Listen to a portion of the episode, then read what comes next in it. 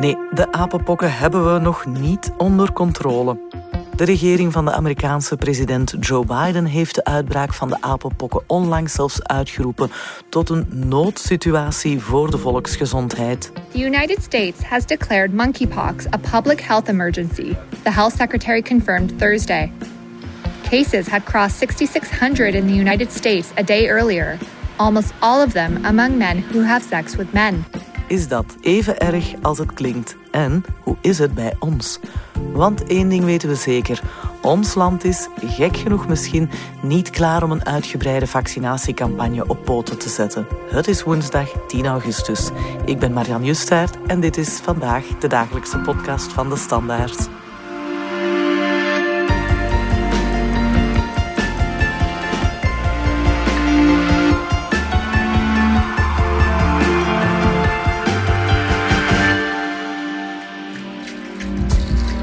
Dag Dries de Smets. Dag Marian. De luisteraars kennen jou als de corona-expert, maar vandaag gaan we het eens hebben over een andere besmettelijke ziekte. Hè? Die corona stilaan wat in de schaduw aan het zetten is, heb ik de indruk, de apenpokken. Misschien moet jij ons eerst eens uitleggen wat het verschil precies is tussen die twee virussen. Uh, ja, misschien moeten we vertrekken bij de gelijkenis tussen de twee. Beter, ja. uh, Het zijn allebei virussen, dus dat wil zeggen, als die willen overleven, dan hebben die een gastheer nodig of een gastvrouw om te kunnen overleven. En ze weten, ja, we zitten niet in een vriendelijke omgeving. Die gastheer of die gastvrouw zal ons vroeg of laat buiten bonjouren, of die sterft. En dan is het met mij ook gedaan als virus. Dus, het, dus wat, wat je moet doen als virus, is tijdig ervoor zorgen dat het virus doorgegeven wordt aan een andere gastheer of gastvrouw. En als je het vanuit dat standpunt bekijkt, dan zie je dat corona eigenlijk veel, veel betere papieren heeft. Ja. Coronavirus is besmettelijker. Niet zo heel besmettelijk, maar besmettelijk genoeg om het te blijven doorgeven aan voldoende mensen, zodat dat op gang blijft. Het was ook een nieuw virus toen we het leren kennen. Ja.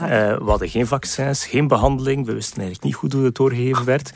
En als je dat vergelijkt met de apenpokken, ja, die hebben veel slechtere papieren, want het is niet zo besmettelijk. De eerste keer dat het gedocumenteerd was in negentien zeventig. We hebben er vaccins voor, we hebben er behandelingen voor. Dus je zou denken, ja, dat is duidelijk wel het mindere broertje ja, van ja. de twee.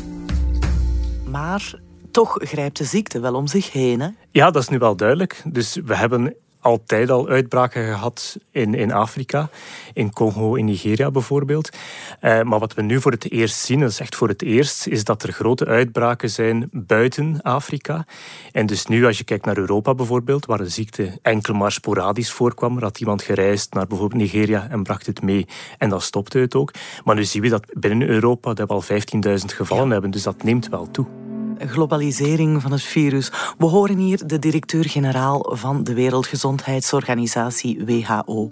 I have decided that the global monkeypox outbreak represents a public health emergency of international concern. Dit is geen lokale ziekte meer, hè? Ja, je ziet dat de Wereldgezondheidsorganisatie daar nu toch wel grote bezorgdheid over heeft. Ze hebben daar even over gedaan. Maar anderzijds, die hoogste alarmfase, dat is ook niet gebruikelijk dat ze die uitroepen. Dus dat is wel een grote stap. En je ziet ook dat, dat andere landen het doen. De Verenigde Staten bijvoorbeeld heeft ook gezegd, het is een bedreiging voor de volksgezondheid. Ja, daar um, is de noodsituatie uitgeroepen, toch? Ja, en dat wil niet zeggen dat het daar zo extreem is. Maar er zijn wel veel gevallen, vooral in New York. Maar dat zorgt er ook wel voor dat men makkelijker die behandeling kan opstarten, makkelijk aan vaccins kan geraken, ook makkelijker eh, data zal gaan kunnen uitwisselen. Dus dat zorgt ervoor dat er toch een grotere eh, staat van alertheid is. En hoe zit het precies bij ons? Wel, volgens de laatste cijfers die dateren van vorige week weten we dat er vierhonderdtweeëntachtig gevallen zijn in België, waarvan een twintigtal in het ziekenhuis, dus zeven procent brandt in het ziekenhuis.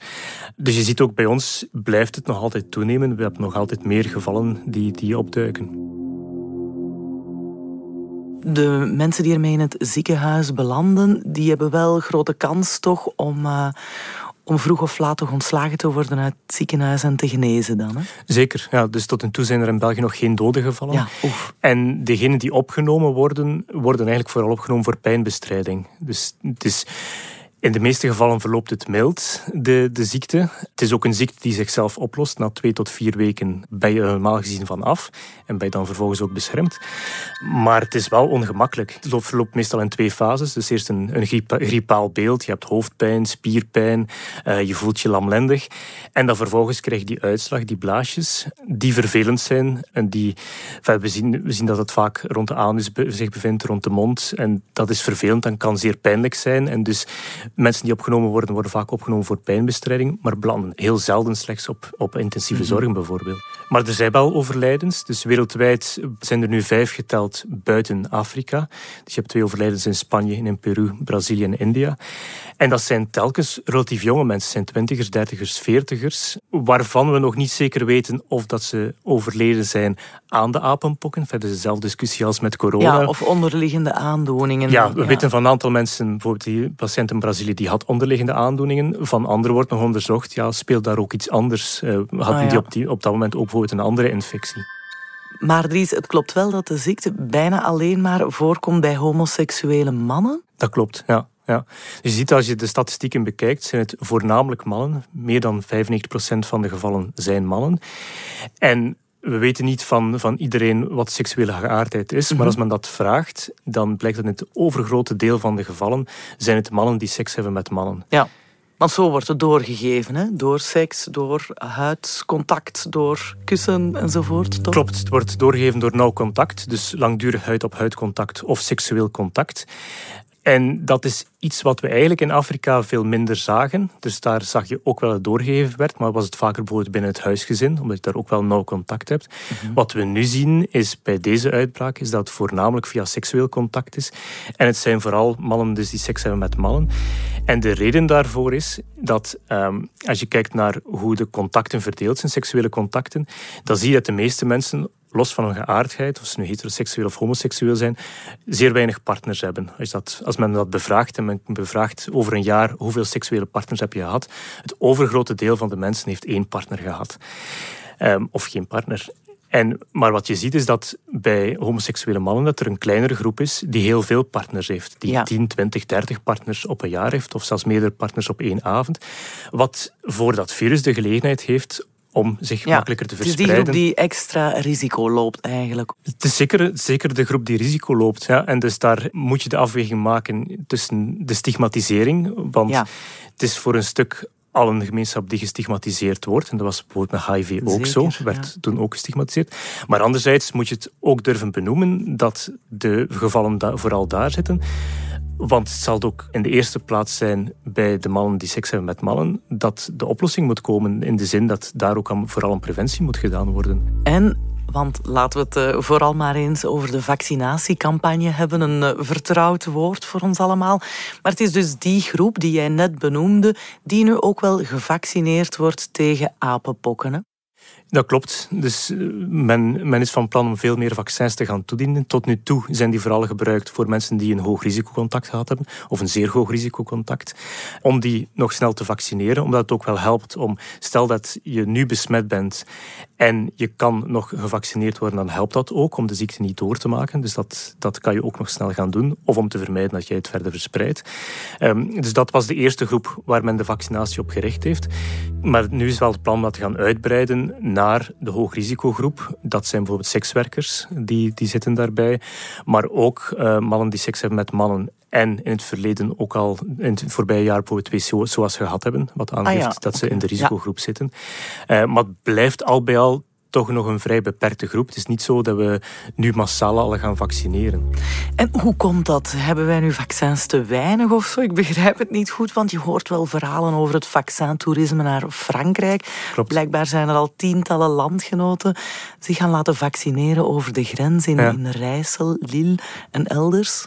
Ja, het is natuurlijk zo bij de apenpokken. Eigenlijk hadden we daar geen vaccin voor. Wat ah, okay. we nu gebruiken is het vaccin tegen de pokken. Maar de pokken is een ziekte die uitgeroeid is. De waterpokken, de windpokken? Nee, nee, dus de waterpokken en de windpokken, dat is nog een andere ziekte. Dat is een kinderziekte, is niet gerelateerd aan de pokken. Dus het is een goede vraag, want er bestaat vaak verwarring over. Dus je hebt de pokken, in het Engels de smallpox. Dat was een zeer dodelijke ziekte, dus één op de drie die dat kreeg, bijna één op de drie, die stierf daaraan. Maar dat is een van de grote successen in de volksgezondheid. We hebben die ziekte kunnen uitroeien. Dus in negentien zevenenzeventig was het laatste geval die we vastgesteld hebben. In negentien tachtig hebben we het uitgeroeid verklaard. Dus dankzij een massale vaccinatiecampagne. Maar wat zo is dat elk land houdt nog altijd een strategische stok aan van vaccins. Want je weet maar nooit dat het virus spontaan opnieuw zou kunnen ontstaan. Dat zou kunnen. Of dat het ontsnapt uit een lab. Of dat je dat ingezet wordt als biowapen, wat ook zou kunnen. Dus om die reden houdt elk land een strategische stok aan. Ons land heeft dat uiteraard ook. Maar wat wij hebben is een vaccin van de tweede generatie. En je hebt ondertussen al betere vaccins en vaccins met minder, minder bijwerking van een derde generatie. En het zijn vooral die vaccins die we nu gaan geven als preventieve maatregel. Ja.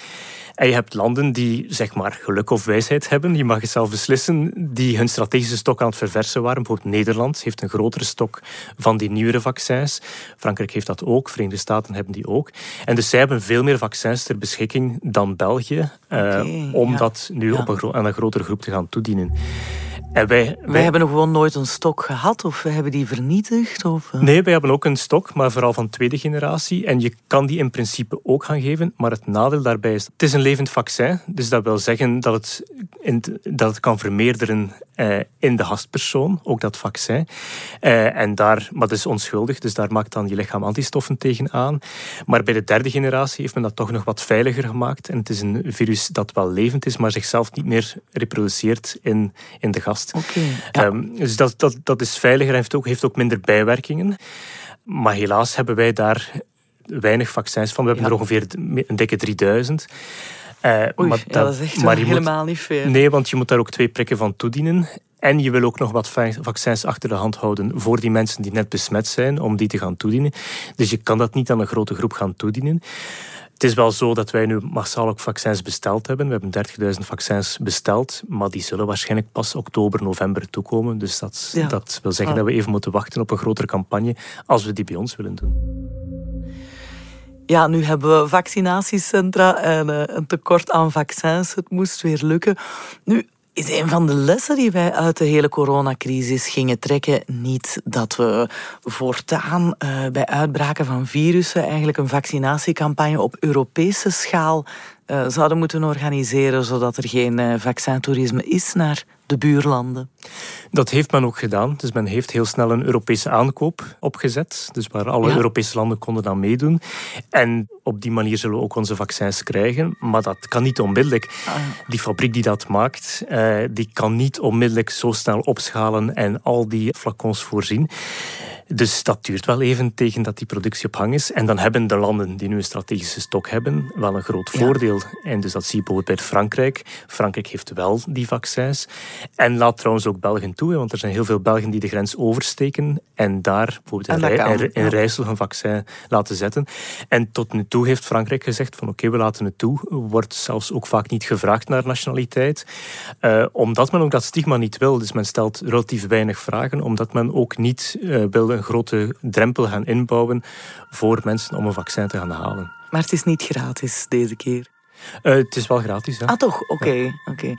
Zeggen, ja, ondertussen woekert dat virus natuurlijk, terwijl we hier in België wachten op onze lading vaccins. Is het niet verstandiger dat wij ook even snel naar Rijssel sporen om uh, zo'n vaccin te laten zetten voor de zekerheid? Wel, voor de algemene bevolking denk ik het niet. In die zin dat uh, ook de W H O of het Europese Gezondheidsinstituut, E C D C, verwacht niet dat er een grote uitbraak zal komen bij de algemene bevolking. Ja. Maar je hebt wel die grote, die hoogrisicogroep, mannen die vaak seks hebben met andere mannen, die zitten wel in die risicogroep. En dus daar is dat misschien wel aangewezen om een vaccin te laten om zetten. Om toch te gaan, ja. Nu, de Leuvense viroloog Mark van Ranst, geen onbekende, die, die waarschuwt toch dat dat niet uitgesloten is, hè? Dat uh, het virus ook gaat uh, gedijen bij de bredere bevolking. We horen hem hier op uh, de Nederlandse televisie. Dit is een ziekte die iedereen kan treffen, die nu per ongeluk daar begonnen is. Maar moest dat zo zijn, dan, dan zouden we terug die, die eerste jaren van H I V opgaan. Ja, Mark van Ranst heeft natuurlijk gelijk, hè. In die zin dat uh, iedereen het risico loopt op het virus. Dat zagen we ook in Afrika. Het is zeker niet exclusief dat dat bij mannen plaatsvindt.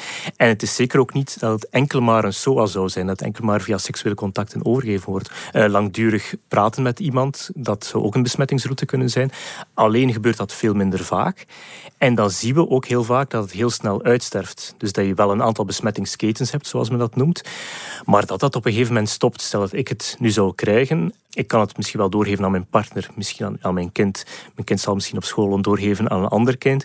Maar dat zal het ongeveer zijn en daarna stopt het. Het Tropisch Instituut ziet dat nu ook al.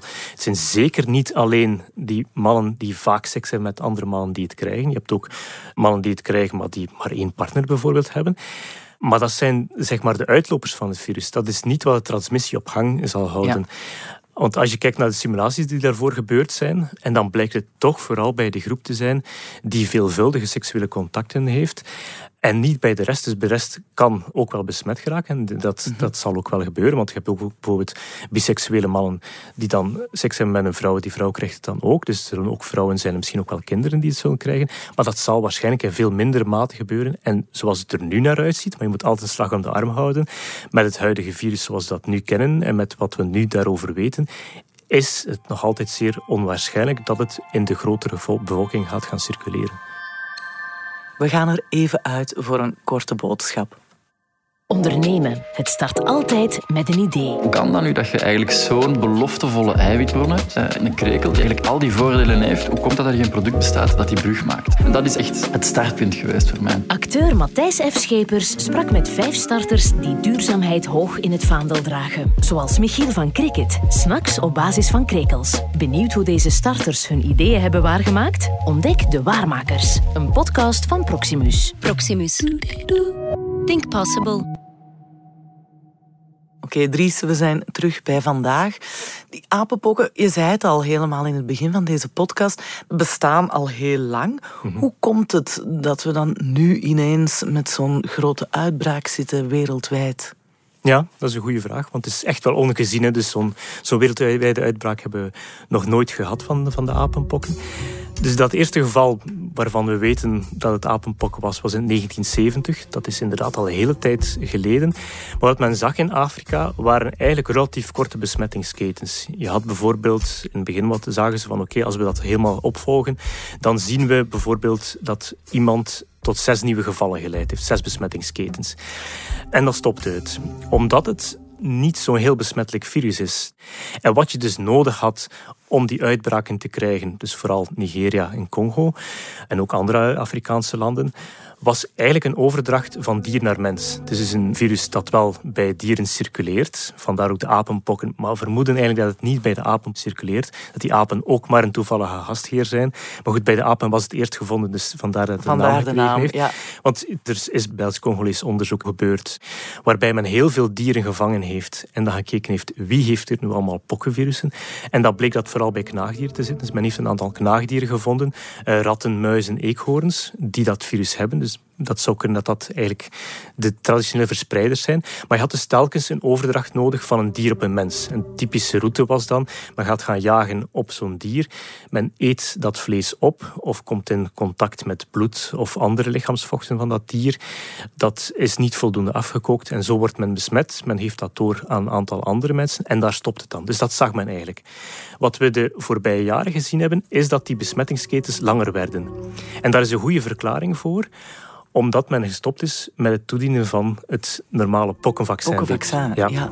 Dus, dus degenen die ook bij ons vijftig, zestig jaar zijn, die hebben nog dat pokkenvaccin ja. gekregen. En die zijn dus nog beschermd, of beter beschermd. Niet volledig beschermd, maar die zijn beter beschermd. Dat zorgt er dus ook voor dat dat sneller stopt. Men zag dan dat, dat het vooral bij jonge mensen circuleerde. En dat die leeftijdsgrens schuift tel, telkens maar op. Dus je ziet ook grotere besmettingen. En wat we dus nu gezien hebben, is dat dat plots in een groep gekomen is die veel kwetsbaarder is. Dus die mannen die seks hebben met mannen. En misschien was het een disaster waiting to happen, maar ja, gezien dat die uitbraken relatief klein waren, was die kans ook niet zo groot dat dat ooit zou gebeuren. Die, nu, op een gegeven moment gebeurt het dan toch. En dan zie je dat het zich wel als een lopend vuurtje verspreidt. Ja. Ook omdat die man die seks heeft met man ook een mobiele internationale groep zijn. En dus ja, die hebben wisselende contacten, maar ook niet beperkt tot de eigen stad, bij wijze van spreken. Maar ja, ja. ook internationaler, waardoor het zich ook sneller verspreidt. En het tweede wat men misschien daar ook moet bij zeggen, is dat als je de genetische code helemaal uitleest, dan kunnen we vermoeden dat dat eigenlijk de nazaten zijn van een besmetting die we vijf jaar geleden al in Nigeria opgemerkt hebben. Waar we dus uit zouden kunnen besluiten, maar goed, dat is allemaal zeer onzeker, dat dat eigenlijk al langer de ronde deed en dat dat een sluimerend bestaan leidde en dat het onder de radar zat. Dus dat we toch misschien grotere uitbraken hadden dan we eigenlijk al vermoeden. Misschien een vreemde vraag, maar als ik dan zo hoor, heeft het helemaal niks met het coronavirus te maken. Het is niet omdat corona eerst is gekomen, een pandemie, dat apenpokkenvirus vervolgens beter heeft kunnen gedijen op... Uh Nee, een tegendeel. Zelfs waarschijnlijk in, in die zin, op het moment dat landen coronamaatregelen treffen, zal dat ook helpen om andere besmettelijke ziektes uh, in te dijken. En in die zin is die timing misschien ook niet zo vreemd. Op het moment dat iedereen alle maatregelen loslaat, laat je natuurlijk weer meer contacten toe. En dat geeft ook vrij spel aan andere virussen. Ik probeer samen te vatten. Je stelt me gerust, je stelt ons gerust, Dries. Uh, het is niet zo besmettelijk. Het zit vooral binnen een beperkte groep. Toch woekert het virus uh, toch wel aan een behoorlijk snel tempo en hebben we voorlopig geen vaccins hier in ons land. Een aantal weken geleden zei jouw collega Maxi Eckert hier dat er grote hoop was dat we het in België snel onder controle zouden krijgen. Is dat aan het lukken of is dat aan het mislukken? Wel, het zal zeker niet van België alleen afhangen. Het is zo internationaal dat zelfs als wij het onder controle zouden krijgen of zelfs zouden uitroeien, ja, dan kan je ervan op aan dat we opnieuw een introductie in België zouden krijgen, net omdat het zo internationaal is. Het is inderdaad waar, als je dat bekijkt, dus dat staat eigenlijk op de radar sinds mei. De eerste introducties zijn waarschijnlijk vanaf maart in Europa. In het begin had je nog kunnen zeggen van oké, okay, er zijn weinig gevallen, er is goede hoop dat we dat opnieuw kunnen mm-hmm. uitroeien, zoals we dat in het verleden ook al gedaan hebben. Het is niet de eerste keer dat we met apenpokken geconfronteerd worden. Okay. Ja, dat apenpokken geïntroduceerd worden en dat die opnieuw verdwijnen. Daar was goede hoop op. Als je nu naar de cijfers kijkt, dan kun je zeggen oké, okay, vijftienduizend in de wereld, dat is eigenlijk niet zo heel veel. Dat zijn er achthonderd per dag die er telkens nog bij komen, maar het neemt wel nog altijd toe. Ja, daarmee slinken natuurlijk de kansen dat je het wel nog onder controle krijgt en dat je het opnieuw kan uitroeien. En je kan zeggen, oké, okay, het is een ziekte die relatief mild is en relatief weinig doden veroorzaakt, dat is waar. Maar op zich is dat natuurlijk wel een collectief falen. In die zin, als we nu er een nieuwe ziekte bij krijgen, die we dus niet uitgeroeid krijgen en die we tot in den treuren ook gaan moeten behandelen en mensen gaan moeten verzorgen, waar mensen ook last van gaan hebben, die gaan in een ziekenhuis belanden, ja, dan zijn we natuurlijk wel een grote stap terug. En dat is natuurlijk wel ja. Ja, een collectief falen. Ja. En de vraag zal zijn, ja, krijgen we dat nu nog ingedijkt of zal het, zal het blijven, blijven gedijen? En dus in de tussentijd toch maar uitkijken. Ja, dat is ook wat de W H O zegt. Hè. Je moet uitkijken, je moet waakzaam zijn. Hebben op een gegeven moment ook gezegd van ja, misschien moet je het aantal seksuele contacten beperken. Dat is natuurlijk geen eenvoudige boodschap. Maar goed, je moet wel iets doen om het in te dijken. Dries de Smets, dank je wel voor de heldere uitleg. Met veel plezier. Dit was Vandaag, de dagelijkse podcast van De Standaard. Bedankt voor het luisteren. Reageren kan via podcast at standaard punt b e. Alle credits vind je op standaard punt b e schuine streep podcast. Morgen zijn we er weer.